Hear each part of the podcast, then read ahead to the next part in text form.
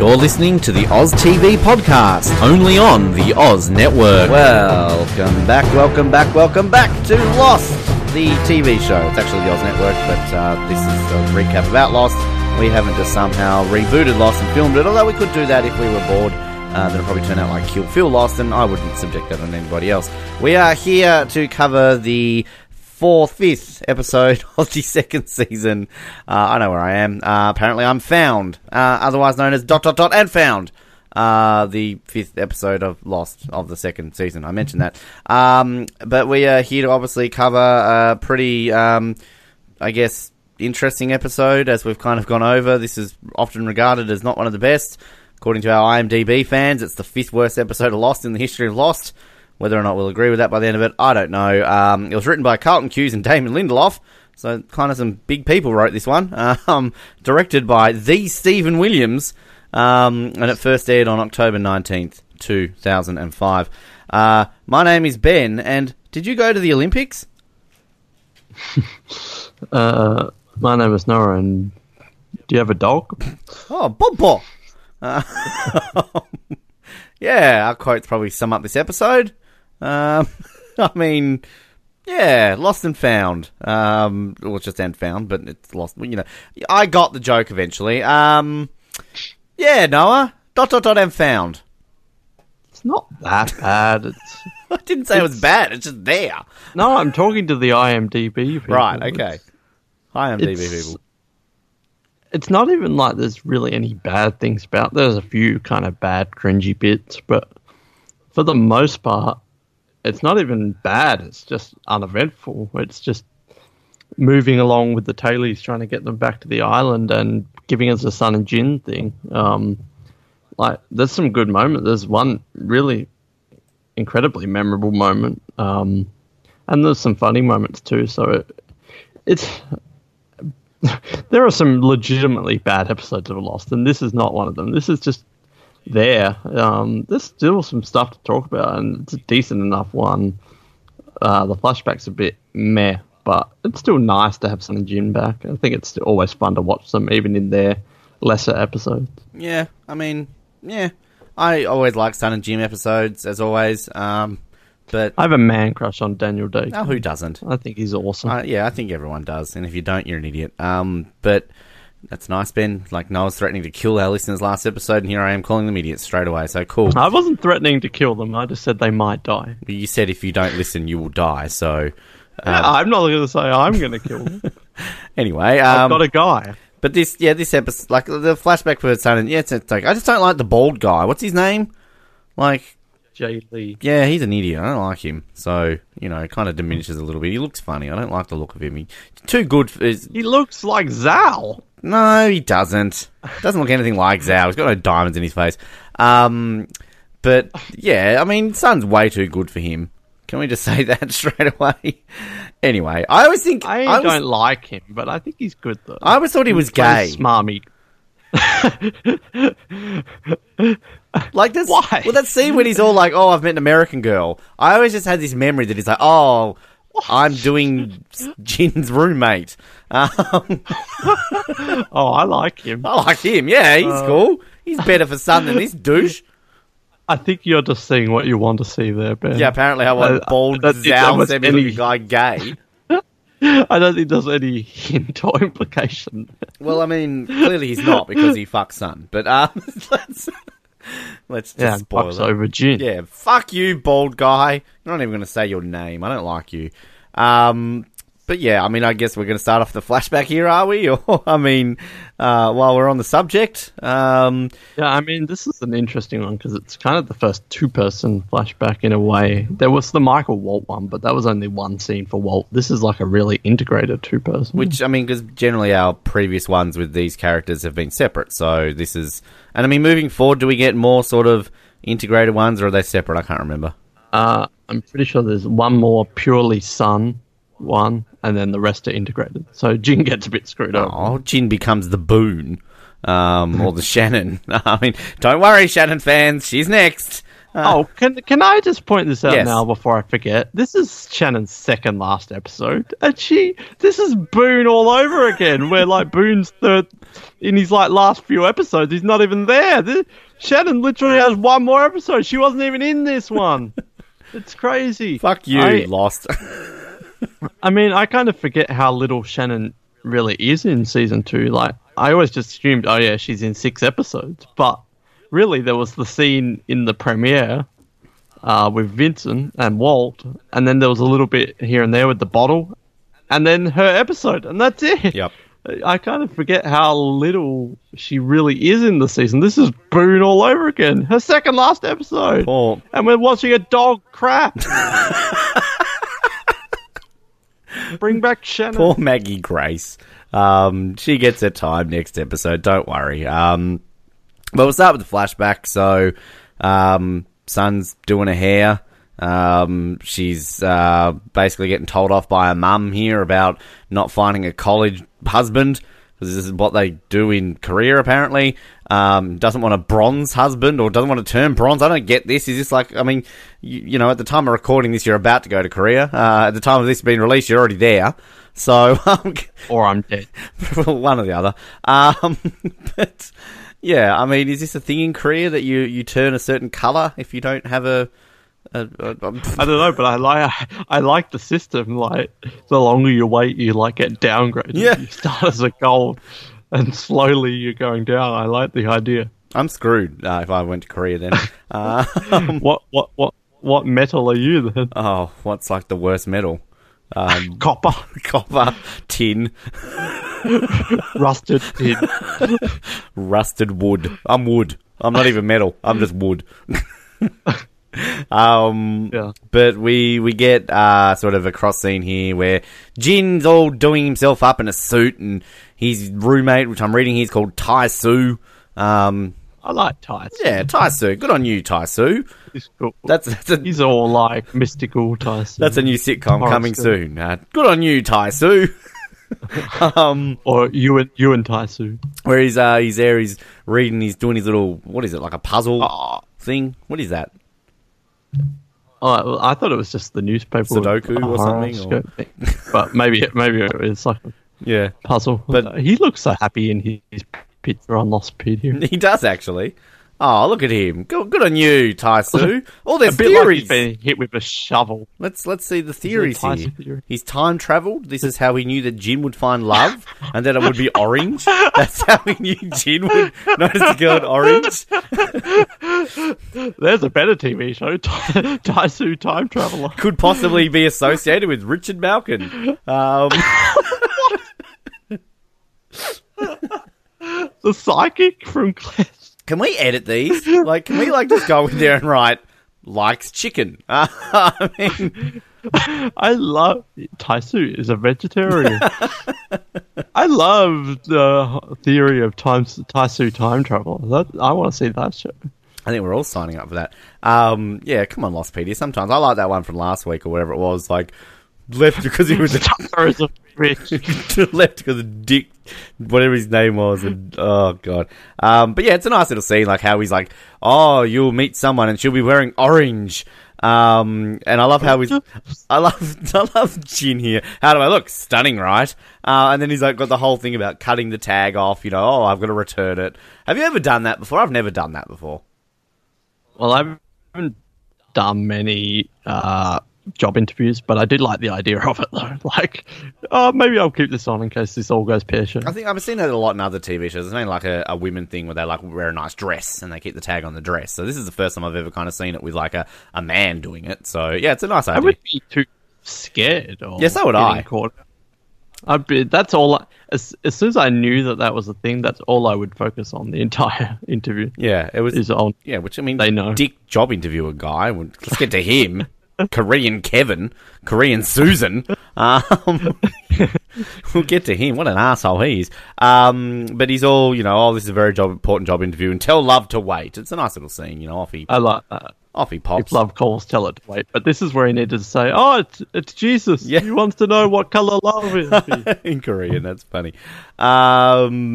So this is where he's got the job interview, isn't it? So this is pre-Sun and Jin now. Well, he's got a job interviewer here with Mr. Kim. Of course it's Mr. Kim, as we just established, I think, off-air. Doesn't every Korean, apparently, in TV shows and movies have the last name Kim? I mean, I know Kim in Korean's like Smith.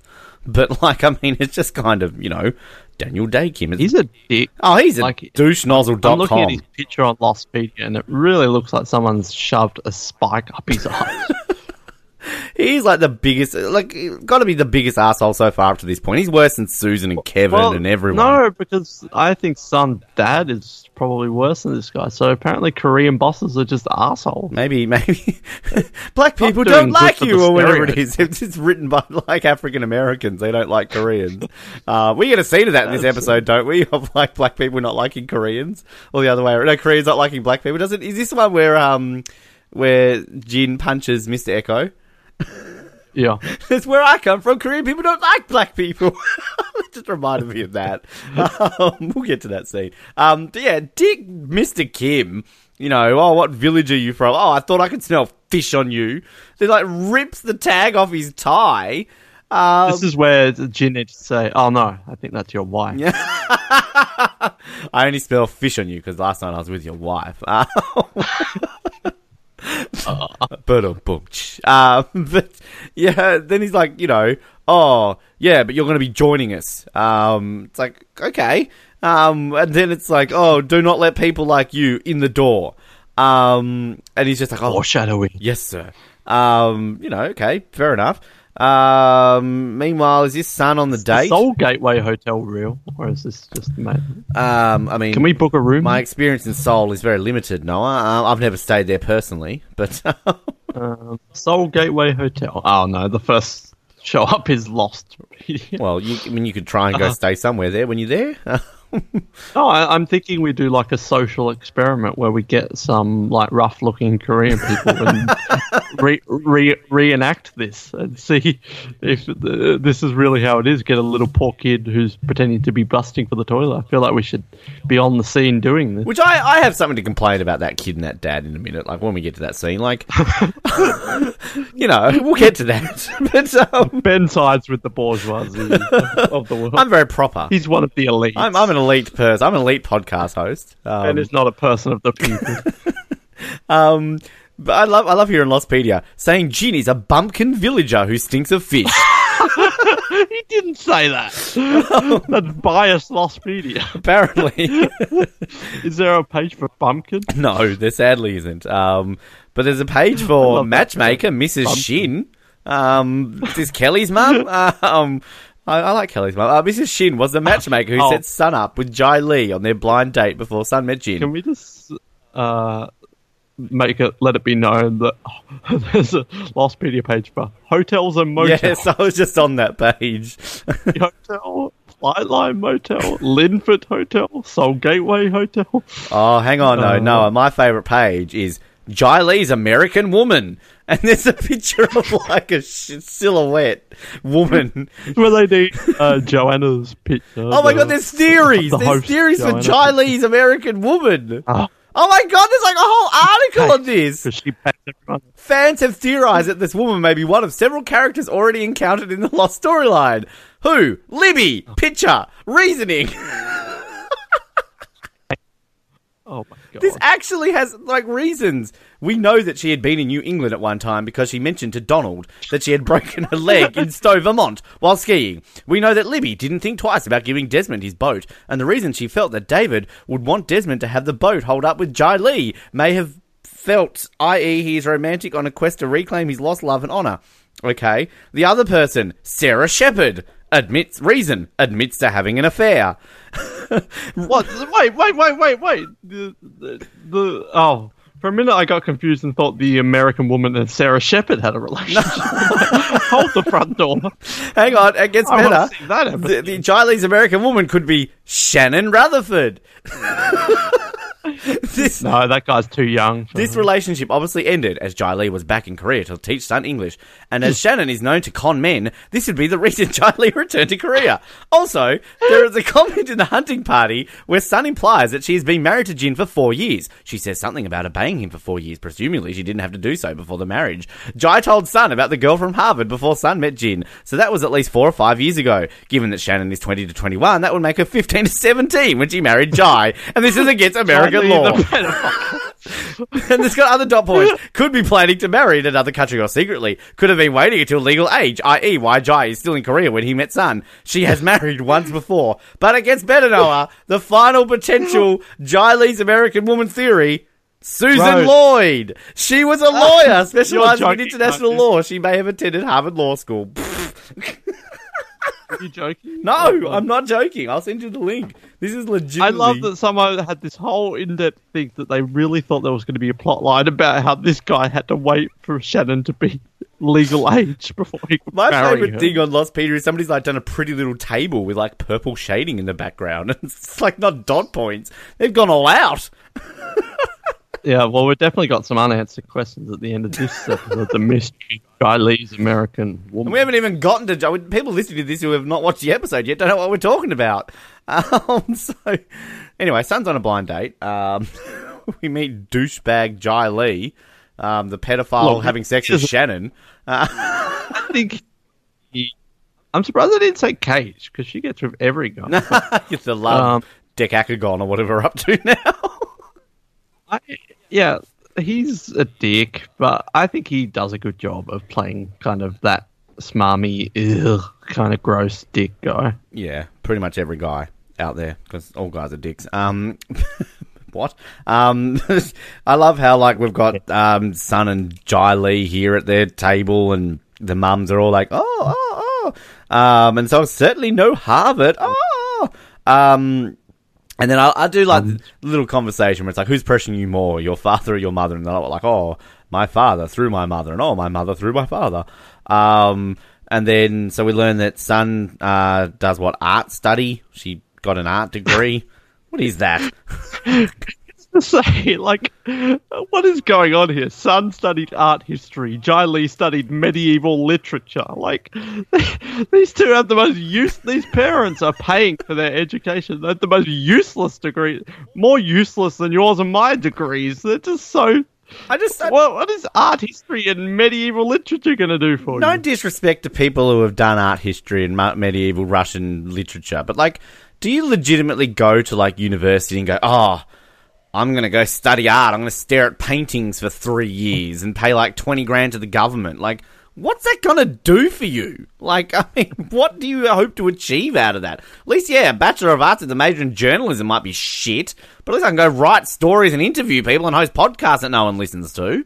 So, you know, good on you, Jin and Jae Lee. What job is there, like, other than art history teacher? Could I have gone to university and done, like, porn theory? Like, 3 years studying porn. Like, it's going to get me somewhere. What's the difference? I mean, I guess porn is art. I really hope Rossi is not a fan of Lost. Why? Because he's against porn? I'm pretty sure that was his major, wasn't it? What, porn? Theory or something.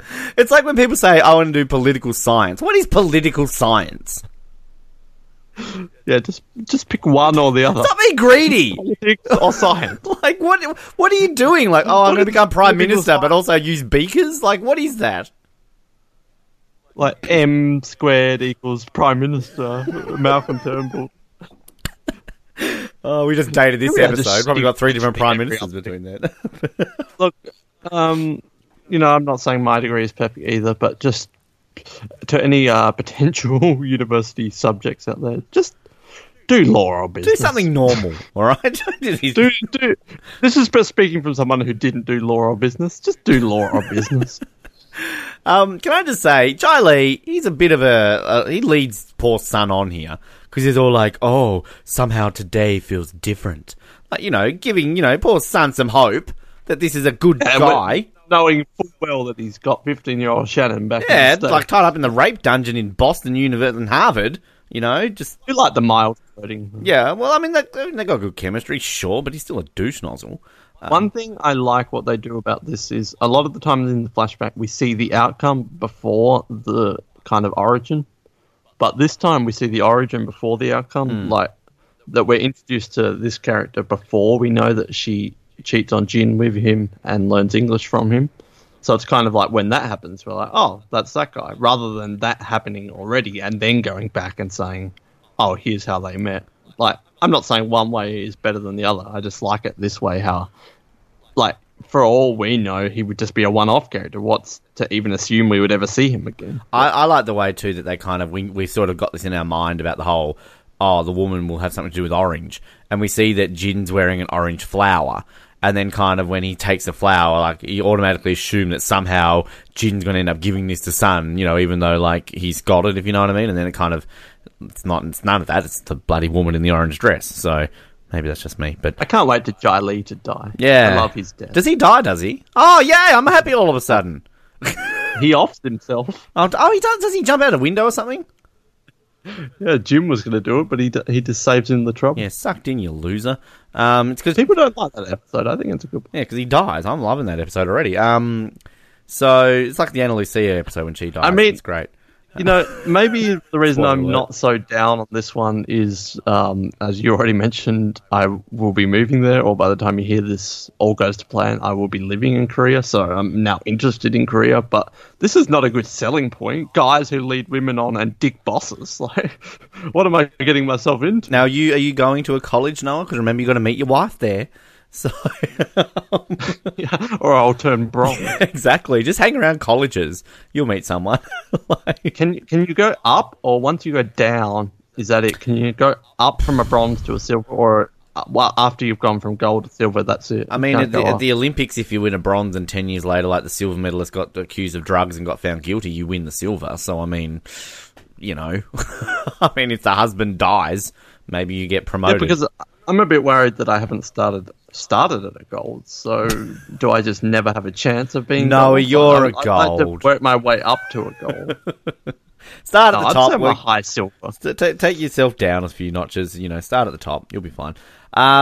So, douche nozzle Jae Lee steals Jin's flower, because, you know, we should be mentioning all at this time, like, Jin's obviously at the door. They're at the Seoul Gateway Hotel, so, oh, fate. I love he says borrow the flower. Like, I don't want it back. Like, unanswered the question: did Jae Lee return the flower? This is where we need Jae Lee carrying around the flower everywhere he goes, and then when he jumps out the window into the car, Jin, all like badass mobster guy, comes up to his dead body and picks up the flower and puts it back in on his thing. Walks off with 3 years later, or however long. Walks off with Muhammad in the chicken suit. Hello, Hurley. I like how this is kind of, I like Jin in his little suit. He looks good in his little suit. You know, Jin the doorman. His little hat. Yeah. I like his hat. Can you, like, when you're in Seoul, like, go up to a hotel and find someone who looks like Jin and just be like, yeah, Jin! Probably like 50 people probably turn around. It's probably like John in Korea. So, like, you know, just, yeah. But I like him with his little hat. I like Jin. Yeah. Man crush on Jin. Cute little Jin here. Oh, little pudding head. What? Maybe Jae Lee is going after Jin. Maybe. Maybe he is gay. Again, I'm not imagining it.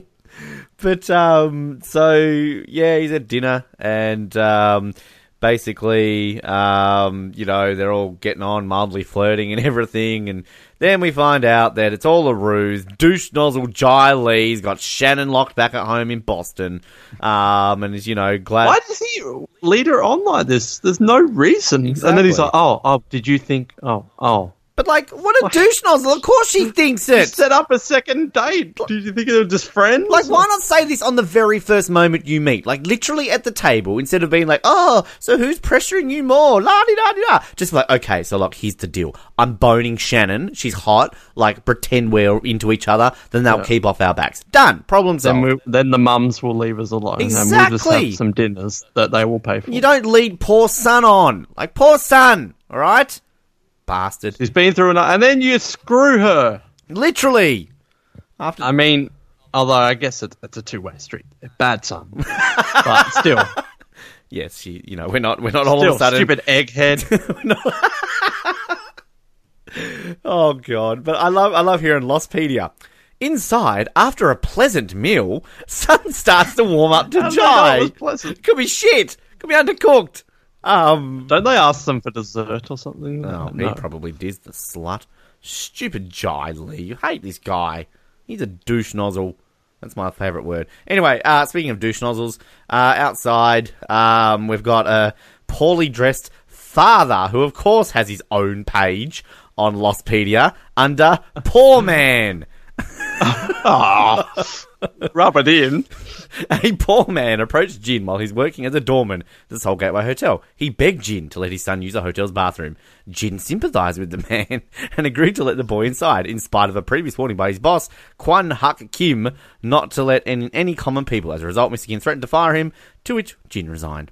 So that's basically what happens. Now, my problem here is, like, Jin literally says... there is a bathroom just down there. Like, it's not even that far. Like, it's not like he's like, oh, no, the nearest bathroom's, like, in North Korea. Like, I mean, he's legitimately said it's just down there. Douche nozzle poor dad. Oh, he's really busting. Like, if he's that busting, like, where were you 5 seconds ago, poor dad? Like, couldn't you just keep walking down a little, just like, oh, okay, sorry, sir. Seoul Gateway Hotel is supposed to be the finest hotel in the country. So you imagine they're in like a bougie area where there would be like shops and I mean, what are they even doing in this area? But you would imagine that there would be, and apparently, based on my research, there's convenience stores on every single street. So poor man, he just wanted to get a little sneak into the Seoul Gateway Hotel. But mind you though, if it wasn't for poor man, Jin and Sun wouldn't meet. So no, you know, it's a difficult, sticky situation because you're like, oh, Jin, don't let them in, but also Jin, that's one of you. He's one of you. Let him in. It's like, oh, you don't want him to get fired, but also Jin is a man of the fisherman. But like, if you're in your little soul thing teaching kids, right, and somebody comes up and is from Snug, and is all like, hi, I'm from Snug, but you knew he was like a child rapist. Are you going to let him into the school? But this guy's not a child rapist. We don't know that's his son. That could be a kidnapped child. That's a very bad comparison, but you see what I'm trying to say here. Yeah, I mean, Jin probably did the wrong thing, but, you know, he's pure at heart. Oh, we love him. And then Dick Boss or whatever. What yeah, he can piss in the gutter. He can piss on the street. What an asshole. What does he say? Go in and get him. What's he going to do? Grab him while his like son's like peeing everywhere? Yeah, and then you're just going to get piss all through the lobby. And then poor Jin gets to clean it up. Oh, you got piss in the lobby. Clean it up. But yeah, look. I love how he just calls it quits there and then. Takes off his thing. Does he bow or is he just like take his thing? Oh, I can't remember. But I think he just thank you for the opportunity. So Jin's bad. He walks off. And again, if it wasn't for poor dressed poor man, we wouldn't see this bit. Walking along a bridge, poor Jin's depressed. What's life? What's he gonna do? He's lost his job. He doesn't have a dad. He's lost in life. Poor Jin. He's about to throw himself. Mom's a prostitute. He's about to do a jack and throw himself off a bridge. But a woman in an orange dress walks past. Oh, okay, cool. And then, according to Lostpedia, looking back wishfully, he shakes his head in amusement. I wouldn't call that amusement. Hornily. Yeah. Jin's like, oh, check out her. And then bumps into Sun. Sun drops a few bags, which Jin helps pick up. They gaze at each other in silence. That's Lostpedia. It's a nice... this is where they meet. Aww. So, you know, that's Jin and Sun. They've met. Cool. I mean... it's not the most interesting of the Jin. It's not like dramatic Jin being like a henchman or anything like that. But it's sweet enough. It's not that interesting, but I still like all the Jin and Sun episodes, flashbacks. So I kind of want to watch the next one now. It's better than this one, right? Well, Jae Lee's in it. Oh, boo. Jin is sterile. Of course he is. He's got bad luck. Poor Jin. Just can't catch a break. Oh, you know. Oh, anyway. And then he dies. No. Just too soon. Too soon. All right, so let's give you the choose your own adventure. Do we want to have? Then these are your options now, Groves. The dramatic tale of a Korean man and a Nigerian man searching for something that isn't there until he shows up and there's shit happens. Or do you want the story of a woman losing her ring? Well, I think it's a Japanese film, The Ring, not Korean, but I find the stuff with the tail is so much more interesting this episode, so let's get the wedding ring stuff out of it. Like, this is where it loses me this episode, that we kind of get a whole plot line about poor old Sun's lost a ring. Oh, poor old Sun, you know, she finds it. This whole episode is just... we need something for the main characters to do, so each one of them is going to visit Sun. Like, it starts with Jack, and then Hurley shows up, and then Locke is there, and then Kate is showing up. Like, it's just, watch the characters visit Sun. I've literally written here, Claire and Sun doing laundry, been 4 days, can take 2 weeks to find current. She lost her wedding ring. Flashback. That's all we need to know. Oh, God, don't tell me there's an article on a wedding ring. Of course there is. Sun's wedding ring. There's like a whole article on Sun's wedding ring. Jesus Christ. I don't ever want to know. No, I can't be bothered reading that crap.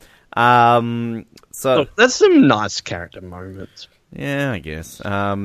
I've written here, this is, this is like on the other side of the, I've just written what I've read, what I've written. Jin sitting on an uncomfortable rock.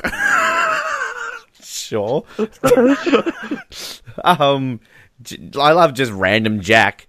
You okay, son? Sure. I've lost my ring. And is this where Jack tells his story about, taking out the pipes and finding his wedding ring?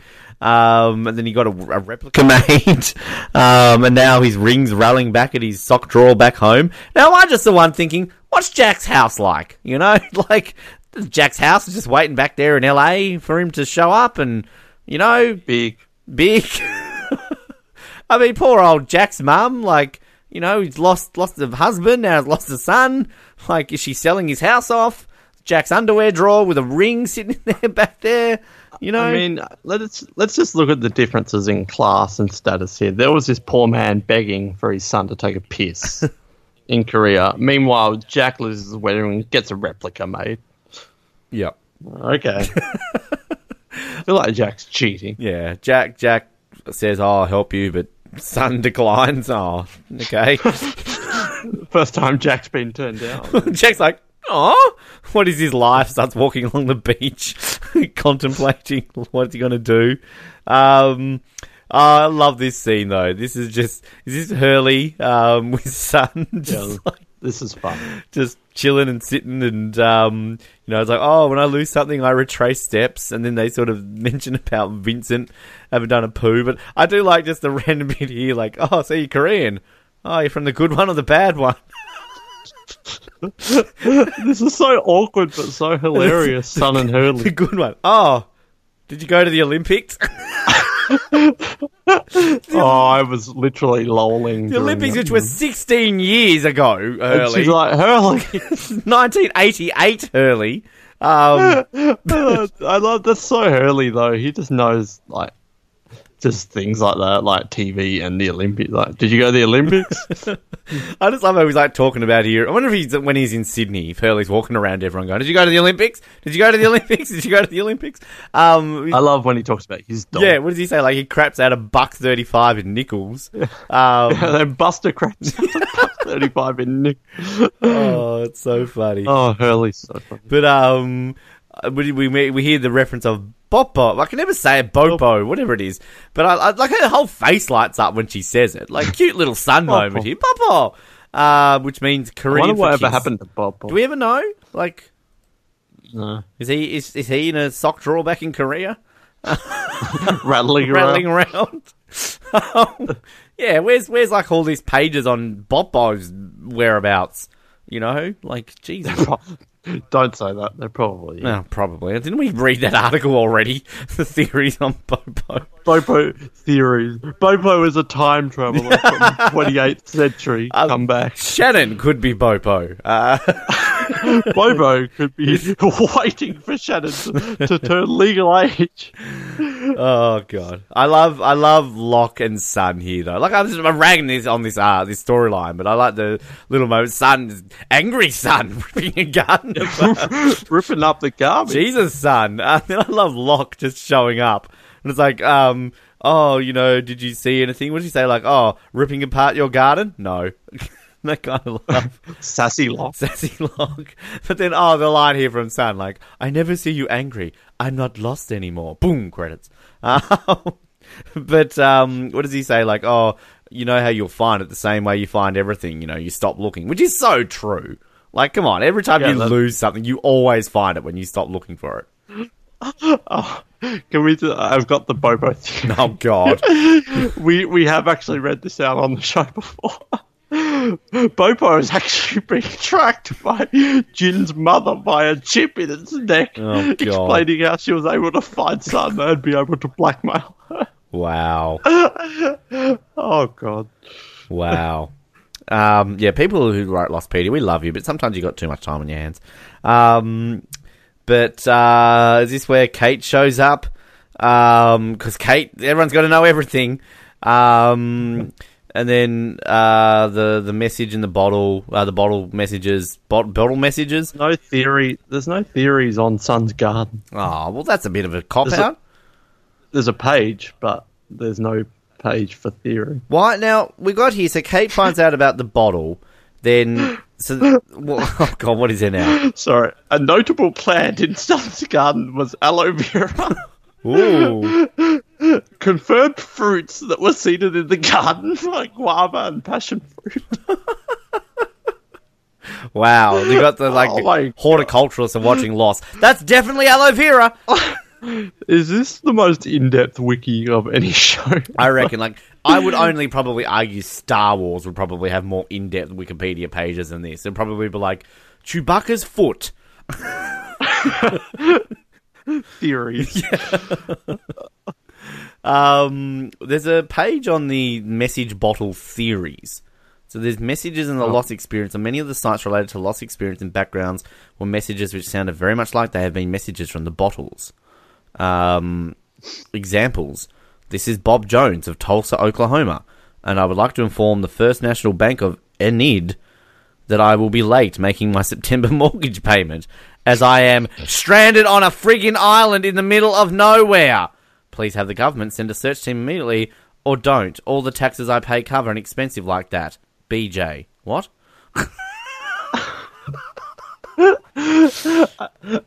I don't know if I missed something, or I don't know what you just read out. If anyone should... Was that supposed to be a note from the bottle? What? Well, okay, let me read this again. On many of the sites related to the Lost experience in the backgrounds were messages which sounded very much like... That's the online game. They might have been messages in the bottle. So there's another one here. Robert D. West of Santa Barbara, California, USA... survived a horrific plane crash and is stranded on an island somewhere northeast of Australia and southwest of Hawaii. In the event that I am never found, please forward word of my fate to my parents, Mr. and Mrs. John West. Isn't that that salmon guy? Of Tucson, Arizona. Thank you, Robert. Where's the theories? Was he related to John West Salmon? Is John West the best, or whatever that saying was? So anyway, this is so cringy with Kate, though. I didn't say goodbye, so she has to redo. Like, well, what even is happening? But, like, this is what I don't get, because, like, it's not like we've got a build-up to Kate regrets not saying goodbye to Sawyer. Like, it's just... It's never mentioned. It comes out of nowhere. It's all of a sudden, like, she's like, oh, the bottle's been found. And Kate's like, what? Runs and digs it up, only to be like, what? Sounds like, they're private, Kate, they're private. I never said goodbye to Sawyer. Okay. And what was she hoping? Like, he wrote a personal diary in the bottle or something? Hey, Freckles. This is one of my... Yeah, dear Freckles, we need Josh. Thought we might have been kidnapped by a bearded man stealing a kid. So just in case, I love you. See you in the bear cage. Like, this is a huge pet peeve I have with Lost, is they shoehorn the love triangle in so much. And time again, this is literally a Sun and Jin episode. Like, time and time again, Sun and Jin, Penny and Desmond, Rose and Bernard, so much better than Jack and Kate Sawyer. Yeah. Goodwin and Harper Stanhope. It's just like, it's just so random though. Like, I mean, Jack's scene was kind of random, but I guess that's just like, oh, we haven't seen Matthew Fox this week, so here comes our hero. Oh, but it's just like a passing scene. Like, where's Kate? Like, oh, when I had my plane buried and I thought I lost it, but then it was under a case under the water. Like, oh, we found it. Like, Jack Shepherd is deliciously absent from like a lot of these next few. Deliciously absent. Oh. Okay. Charlie's not in this episode. Can we just point that out? No. Yeah. I've written up, I'm looking here on the official, and neither is Saeed. Saeed and Shannon are off having a freak fest right now, all of a sudden, apparently. According he's building his cabin. Oh, God. Can we not just not do that part of that episode? It's so bad. Anyway, but oh, look what's in the sand. It's Sun's wedding ring. Yay. It's written here, Sun rejoices with happiness. I wouldn't say rejoices. She was pretty happy, but like, she didn't stand up and start going, hallelujah, hallelujah. Rejoice. Rejoice, I found my ring. Lost the musical. Like this is, well, there is Lost the musical. This is probably the best plot line since Where is Shannon's Asthma Inhaler? But you know what it's missing? Boone. Right? That's the difference between a Lost thing in Lost. If there's no Ian Somerhalder, I'm not into it. I tell you what, I can't wait to get to the season 2 episode where Sawyer and Hurley hunt a frog. It's just going to be so good. Doesn't have Boone in it, doesn't work for me. I'm starting to see why people stopped watching in Australia during season 2. I mean, anything else to add? I mean, yeah. I'm teasing. I love this show, but it's just, come on. Sun found a ring. Cool. Nothing else? Yeah. Awesome. All right, let's get to the good stuff. We're with the Tailies. And they're... I'm going to read one. This is where Jin's sitting on his uncomfortable rock. Obviously, they're talking about, oh, you'll be with Sun soon, and they're all moving out. And is this where... because this is where Michael runs off straight away, or what am I doing here? After they leave the arrow.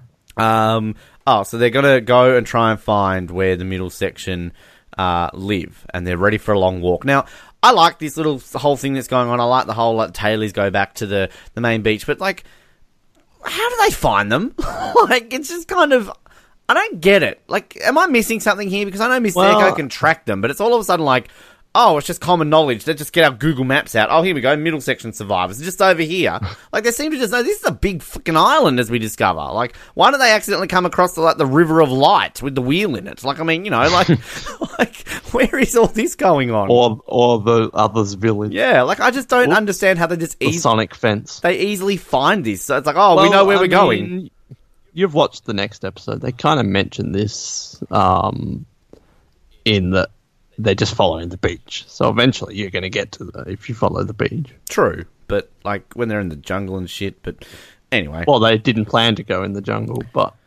Well, this is next episode. So they're all separate, so they're going into pairs, aren't they? So, I don't get this, because they're supposed to go into pairs, but Sawyer doesn't have a pair. Because there's a threesome, isn't there? Isn't a Bernard, Ana Lucia, and Jin? Sawyer never gets a pair, because it is Libby and... Michael, right? And is it... and Eko and... TV's Kimberly Joseph, isn't it? Yeah. So, I was watching this, so what does Sawyer do? He's just chilling. I mean, Mr. Eko and TV's Kimberly Joseph have better chemistry than Shannon and Saeed.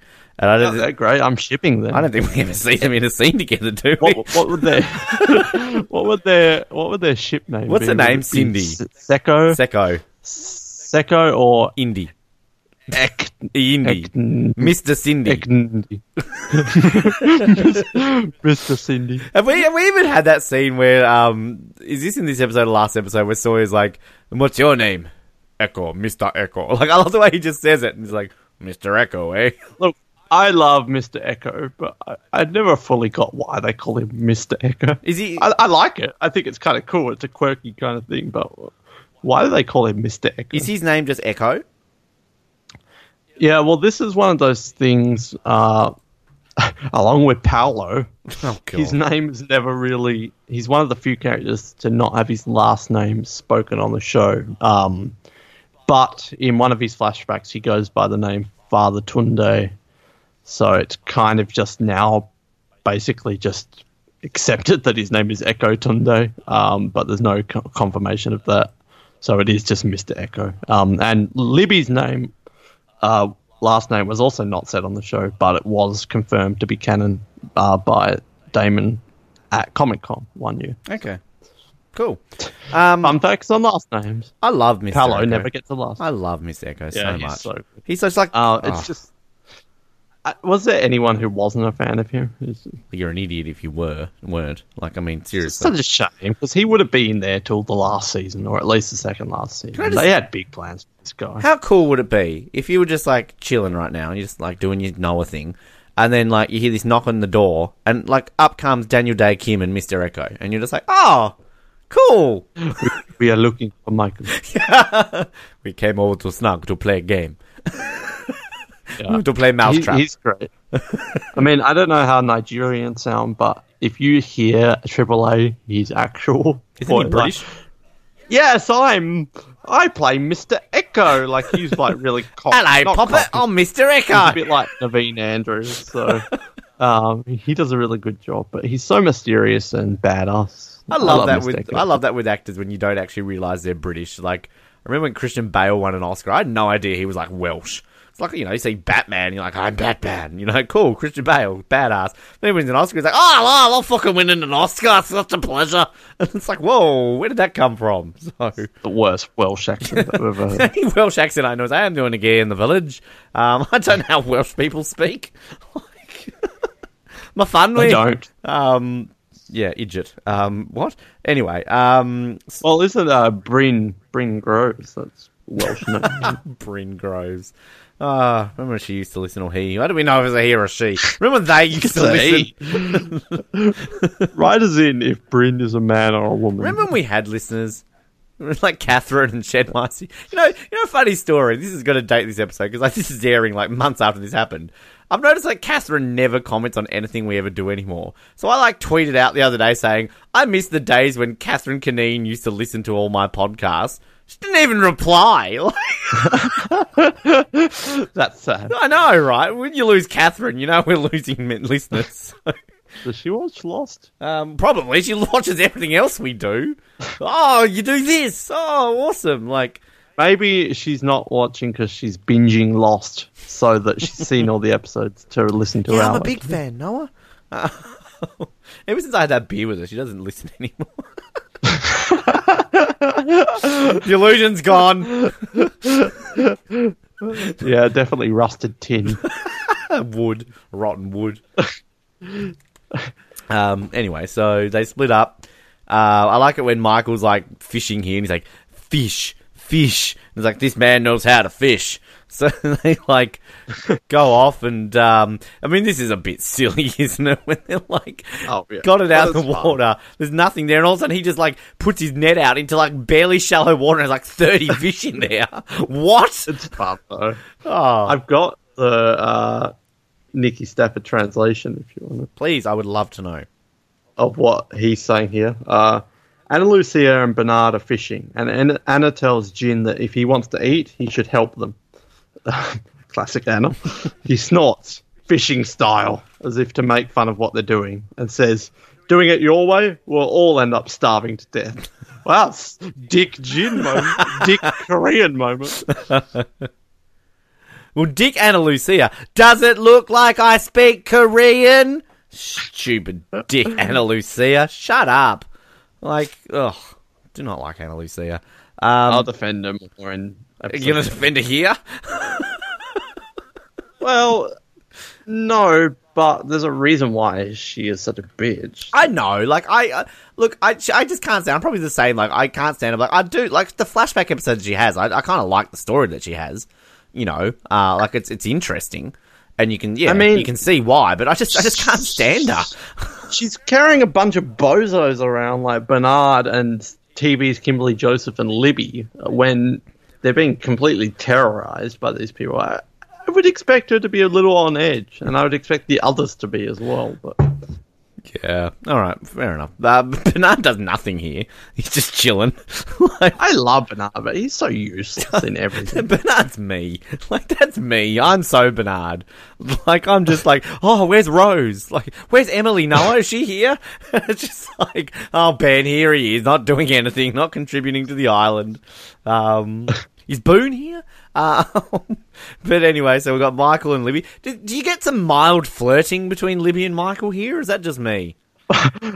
Yeah, I think it's going to go out with a bang. Is that, I mean, oh, you're like, is that? No, I feel a bit of chemistry, but she better stay away from him, though. Is it foreshadowing that, like, Michael hangs out so much with these people? I think it's sad because I think there is something there, but then it's hard because they kind of gravitate to each other, but knowing what happens, it's just kind of sad. But I do like, this is where we first get the inklings of what we're going to see in episode 7, where she's talking about trust issues.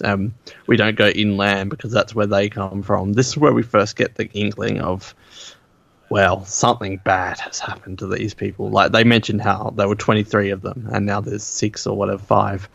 You know, we don't see it, but we're getting hints, and we know that something big is going to come. Something bad has happened. I like the fact that she's like, basically like, oh, we picked all the fruit from the trees. So what, like, fruit doesn't grow back, or you know, it's just like, oh, we've just. I mean, well, not in 15 days. Well, Jin can get fish in like shallow water in like 2 seconds, so you know, who knows? But yeah, so yeah, as you're saying, she's like referring to what's happened. I like it when what does it say? Like, oh, friends. And Michael's like, oh, friends. I've never thought about them that way. And it's like, oh, but oh, not the redneck. Oh, no, not him. Oh, Michael and Sawyer, they're friends secretly. Sort of. But, so this is when, is this where Libby comes back? And she's all like, oh, no, it's the knife. What am I reading here? I don't know what I'm reading. Yeah, this is Eko gives Sawyer. Oh, because he's weapon, this is where he's built the knife. He's called Mr. Eko. Yeah, so this is where he's like made his own knife. You know, because Mr. Eko is like he's the Nigerian Lock. You know, he can track, he can make knives, like he does everything. Look, Sawyer is like the king of pop culture references and the king of one-liners. But I do not get this, Mr. Eko. What's that, like Mr. Ed? Well, I mean, do you know what Mr. Other Ed is? Other than Mr. It's that horse. Yeah. It's like a horse. Yeah, well, that makes it worse knowing what it is, because it makes no sense. Like, other than being Mr. and starting with the letter E, this makes, like, what? It's supposed to be, like, Echo's a horse? Like, there's, other than sounding similar, there's nothing, like, this is poor form by Sawyer. His arm is really getting to his head. Well, maybe it is just because it sounds similar. I don't know. I love it. There's actually it's dumb. There's a whole article on, as there would be, of course, nicknames. Mr. Ed. Mr. Ed. So, you know, if we ever get lost for, I know it's in your Lost encyclopedia, but there's a whole article here on Lostpedia for nicknames, but it's not just Sawyer ones. So we've got, like, by Nikki Fernandez to Howard Zuckerman. Howie. Oh, like, that is, we've got a huge section here for Sawyer. Main page, Sawyer's nicknames. So, like, there's an article here for, like, Randy Nations has a nickname for Locke, Colonel, or Old Man. So, by Ray Shepherd to Jack, Kiddo. But then you've got Sawyer's nicknames, and yeah, there's a huge article. There's they've got him calling, like, Locke Mr. Clean, and on the Lostpedia article they've got a photo of Mr. Clean, Locke compared to Mr. Clean. And there's also a picture, they've got a picture of Daniel Day Kim next to Mr. Miyagi from the Karate Kid movies, just to compare them to it. Frank compared to Kenny Rogers. There's a picture of Kenny Rogers. Oh my god, this article. I'm going to start reading this. I'm going to be lost. No pun intended. So yeah, Mr. Ed. But this is when Michael's run away. Does this ever get explained? Do we ever see how Michael runs away from Libby? Or is this just, we've got to take her word for it? I guess he just runs away. It's like, turns around, psych, and, like, buggers off. But then, like, this is where, so Jin's like, Walt, and then he goes to run away. Is this where, like, he hits Mr. Eko. Yeah. This is the legitimate. And he hits him back. Where I come from, Korean people don't like black people. His first chance he gets, he punches Mr. Eko. This is evidence here. I love Mr. Eko just headbutting him back. Like, and that is he's out. Like, come on, you don't get headbutted by Mr. Eko. And like, Mr. Eko is ripped. My God, I mean, this man played Crocodile in Suicide Squad. Come on. But yeah, I like how we get this like little buddy journey between Mr. Eko and Jin. You know, I like it. It's not the sixth worst episode of Lost. It's fun. But like, I kind of like Mr. Eko here, how he's kind of like they've got no way of communicating with each other, but just, you know, the way they kind of like can still communicate with each other. And this is where they Jin gets attacked by a boar. Oh, that's dumb. And then we get this is dead Goodwin, isn't it? And it's like others, and shakes his head. Now I remember Goodwin. So he's kind of like the Tailey's Ethan, if I'm not mistaken, right? So. Yeah, but I find it weird that they have this scene because Eko says his name was Goodwin. I feel like they should have left it there rather than having others, because it kind of spoils the other 48 days, doesn't it? Well, I mean, it does, but I mean, if you're kind of thinking about this, if it's separated by 2 weeks, are you really going to remember that? It's only a passing comment. Unless you got a very good memory. I mean, I didn't remember it. Yeah, but these are Lost fans. These are the people who put theories about Bopo having a microchip in it. But are they doing this in 2005? They're going to remember it. Yeah, this is... We've talked about this. These fans were crazy, and they were looking at the cars and how the prop car was the same. I wonder who is the biggest... Like, who is the one? Like, who is... There's always one fan that, like, everybody knows. Like, the Mario Lanza of Lost. Like... Who is it? Like, who is he? She? Like, were they just watching this from day one? And they're all like, oh, my God. Like, this is amazing. So they're writing down notes for everything, starting up their web pages. And, you know, they're known as the person because they wrote fan fiction and they were the original person who hosted podcasts. Nikki Stafford. Muhammad from a couple of weeks last week. If anybody, I mean, no one's listening to this, but, like, if somebody's listening to this and there's, like, a well-known Lost fan, I'm sure there is one amongst the Lost fan community. Let us know. We want to talk to them. Like, because they'll hate our show, because we're just casual Lost fans, according to them. I am. Noah's not. He's like, I don't know, a bronze Lost fan. Well, when I was speaking to Randy Nations on Facebook, he's told me about this girl, and he's like, she is such a big Lost fan, you absolutely have to interview her. Well, there you go. Like, come on, Noah. So if you only reply to Randy Nations... I was just like, yeah, this could be your future wife. This could be like Korean gold. So maybe that's her. But I don't know. I feel like they should have the Goodwin moment, but they shouldn't have Eko kind of acknowledging it and saying others. They should just leave it at his name was Goodwin. And then we don't know. Was it a Taylor who got killed, or was he another, or what? I think it's random the next bit, though. Like, when, again, they don't have communication with each other, but somehow Eko's like, wife, and like, yes. Like, son. Like, how does he understand? Yeah, I had a question about this, because it says, he says, you have a wife, yes, and Jin says, you. Are you married? Yes, you. And then Eko says, worse. Yeah, I couldn't understand. And what does that mean? I couldn't make out what he said, so I'm glad you sort of wrote that down, because I got rewound a couple of times. I did a double take, and I'm like, what? Because I thought maybe he said once, like he was once married, because he says, are you married? Once. And then I reversed it, put subtitles on. Are you married? Worse. What is worse? Like, what does worse mean? Like, this is never acknowledged. Like, what is this supposed to be mean? I was so confused. Maybe he's just like, are you married? Worse. I'm worse than married. Is he talking about Andalusia? Like, what is this? Yeah, I'm a kept bitch. Like, he just, I like, is this just like a thing that like they just don't understand each other? Like, oh, you married? Yeah, Thursday. Oh, you? Oh, worse. They're talking about burgers. Oh, was she on the plane? Nah, I've never seen it. Like, yeah, I didn't quite get that word. I couldn't understand it. But then obviously we kind of get here, someone's coming, so they hide, and we see this sort of... This is like, I guess... I know I mentioned this about in terms of like, yes, Ethan, but like our first kind of real proper glimpse outside of Ethan was, you know, the guys on the boat. But this is where we see sort of they're hiding in the bushes. I love that shot when they're panning through the jungle and then you see them hiding in the leaves. That's an amazing shot there. So terrifying. But you see these people walking past and kind of their dirty feet and ripped clothes, and then you see a little kid with a teddy bear. The bear. Oh, gives me chills. Which, I mean, is this the episode where Libby kind of mentions, like, did you see the children? So, like, obviously we're kind of getting a bit of a reference of, like, shit, these people have kidnapped children. But, like, this is my thing I don't get, and, like, help me out here, and this might have some spoilers, so people, if you don't want to hear necessary spoilers, skip through ahead. I know, like, you've got the Dharma Initiative people, and then you've kind of got, like, the dirty others, like Richard others. The dirty others. So is this meant to be the dirty others or, like, the Benjamin Linus others? Help me out here. Are they the same group? I'm lost, literally. Benjamin Linus and the dirty others are the same others. But, like, you know what I'm talking about. Like, Juliet, is she a dirty other? Or, like, is she a Dharma Initiative? They're like, I mean, there isn't a dirty other. There's just the others. But why are these others dirty and not living in the compound?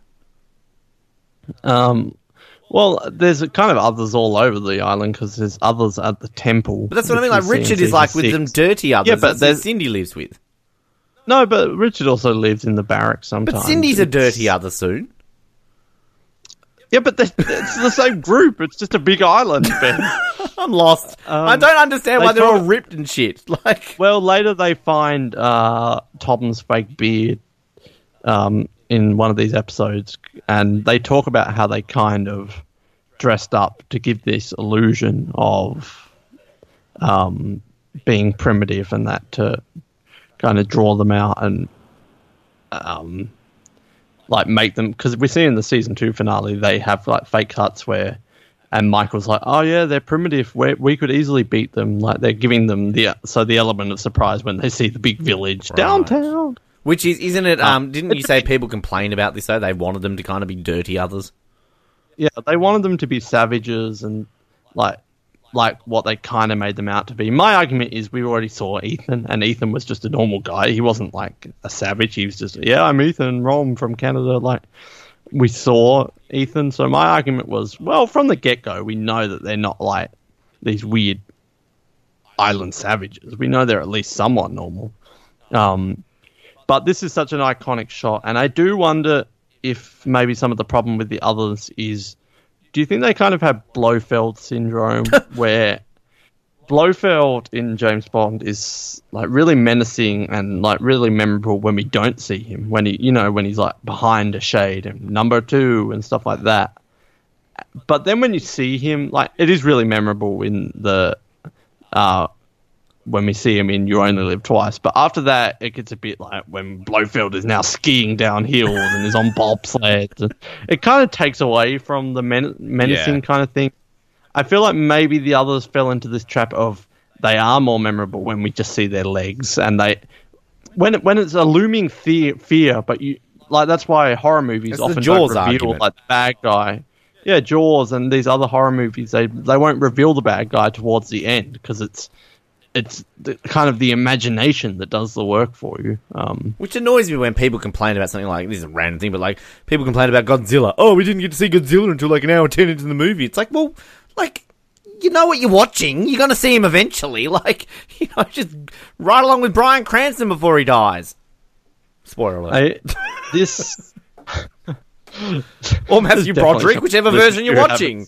Matthew Broderick doesn't die in that one, but anyway... Yeah, this... Because I've talked about how I was quite young when Lost was first airing and how I was kind of scared by some of the scenes. This scene terrified the hell out of me. These legs walking past all dirtied up. And I used to think I saw blood there the first time, but not...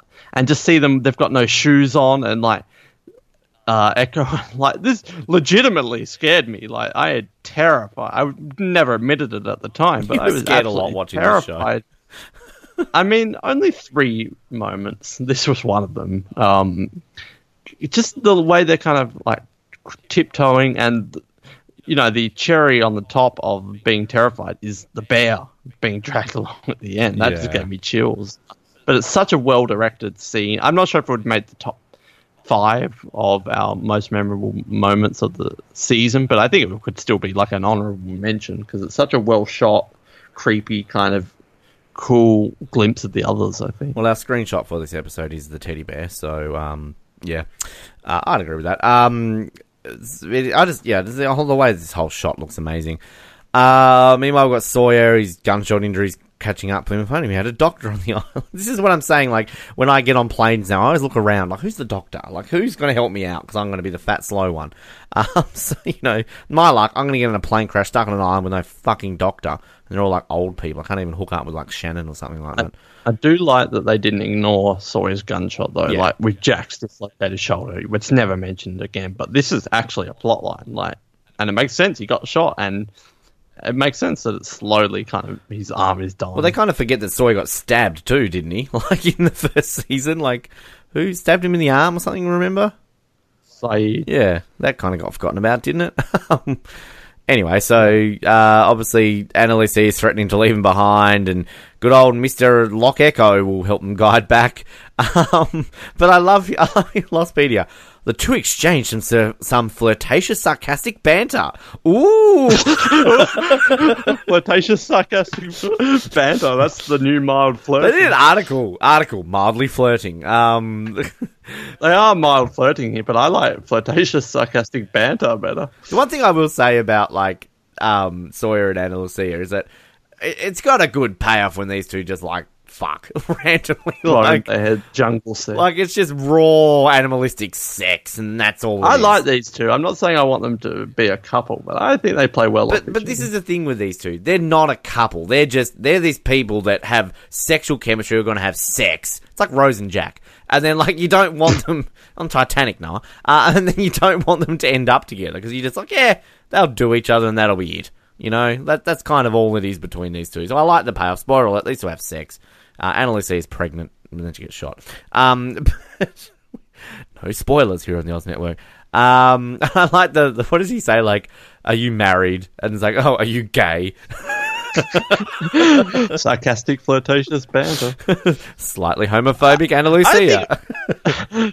Well, I think she would be slightly homophobic. She's a cop.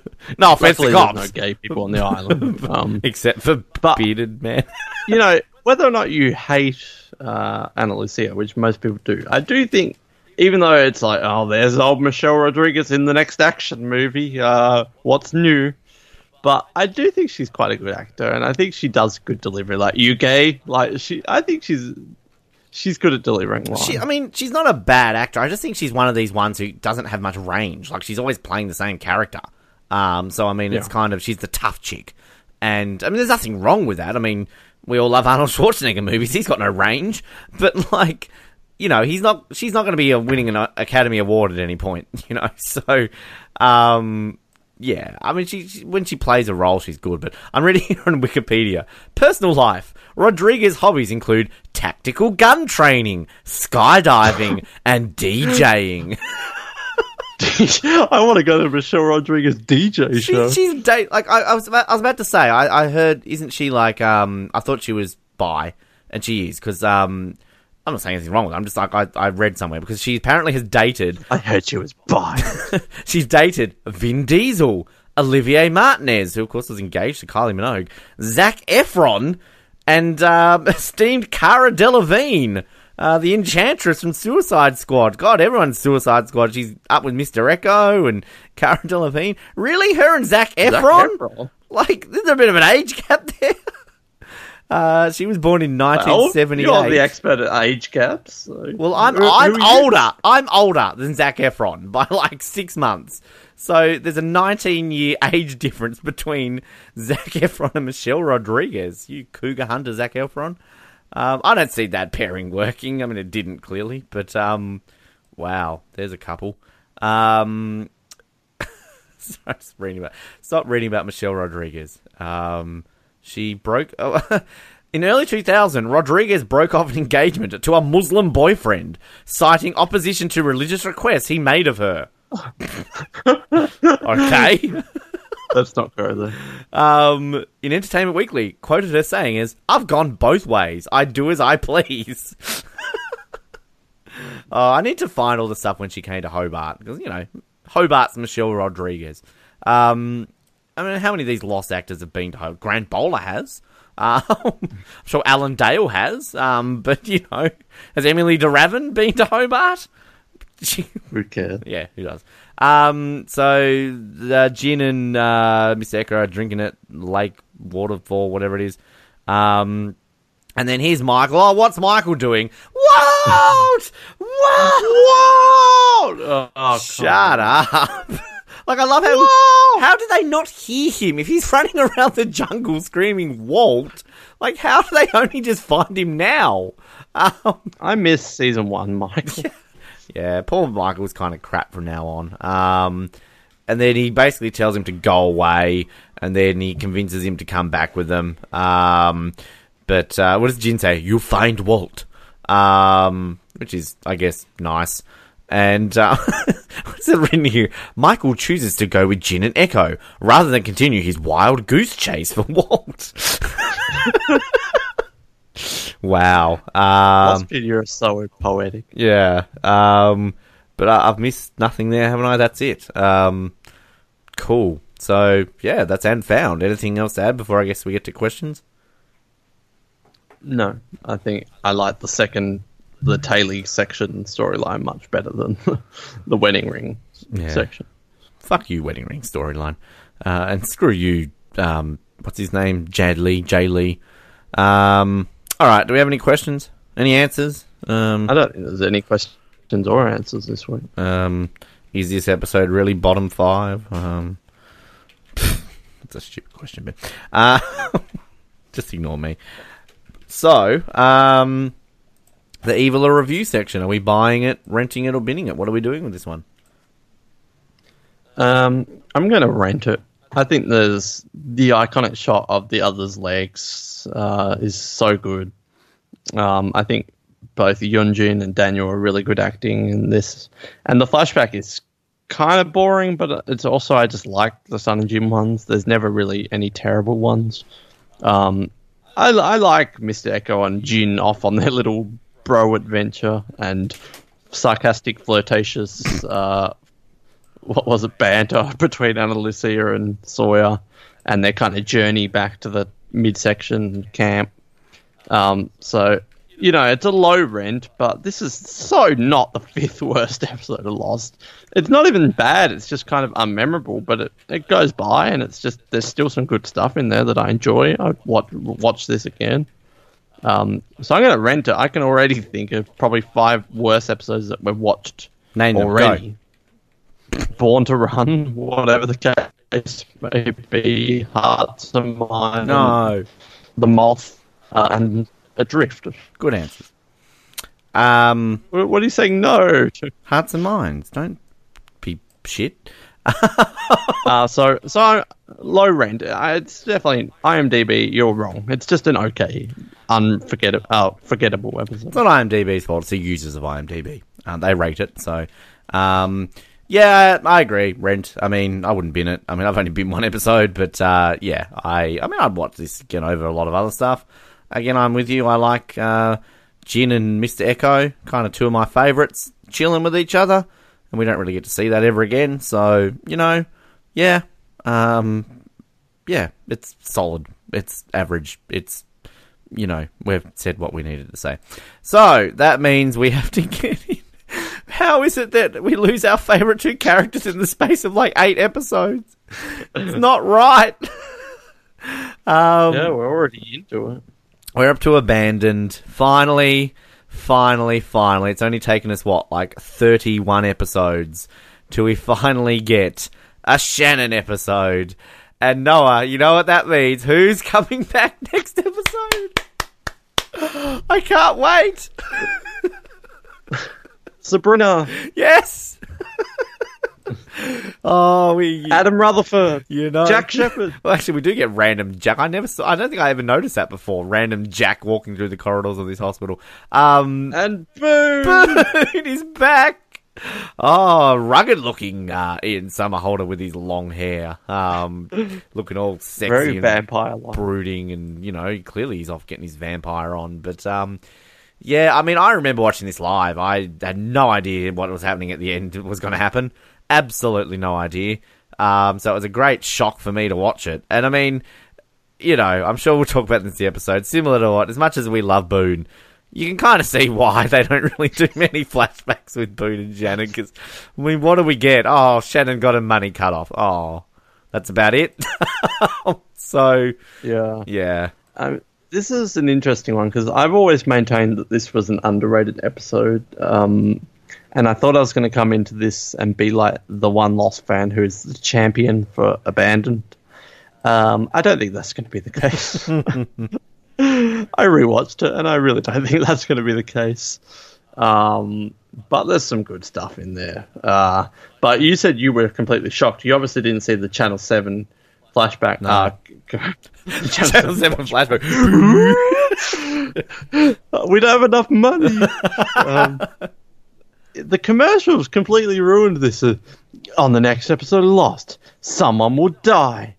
And I vividly remember being at school and my friend, the same turtle shell friend actually, said, oh, this sucks because Sawyer's going to die. Because that's what they really made it out to be, because obviously he's on the stretcher and they're showing clips of him with his shoulder, that they really made it out like Sawyer's. And I'm like, well, I wouldn't be surprised if it's not Sawyer. Turns out I was right, it wasn't Sawyer. So I wasn't overly shocked, but it's still shocking in itself. Yeah, I never saw it. But it's an okay episode. Never saw the trailer, but we do also get, as much as it's great to get Boone back, as much as it's great with the shock at the end, we also get some absolutely cringeworthy, terrible stuff, because you've been waiting for it. It's been building up the sexual tension between Shannon and Saeed. They finally do it. Oh, so gross. Oh. We'll talk about it next week, but it's so gross. Oh, my God. It really is. Anyway, so stay tuned. We'll look forward to bringing you that. But in the meantime, if you like our Lost coverage, if you are that super fan woman that Randy Nations knows, or anything along those lines, like us on Facebook, subscribe, all the usual stuff, YouTube, Instagram, Carrier Pigeon, and yeah, it was email, theoznetwork@hotmail.com. We do check it once every 3 months, so I'm sure if you sent us something recently, we'll get to it eventually. But yeah, let's get this over and done with, because we're back to Boone. The only Boone appearance all season is coming up next. My name is Ben, and are you gay? My name is Noah, and are you married? Thank you for listening to the Oz Network. Don't forget to subscribe to get new episodes delivered to your speakers every week. For more information, hit us up at theoznetwork.net.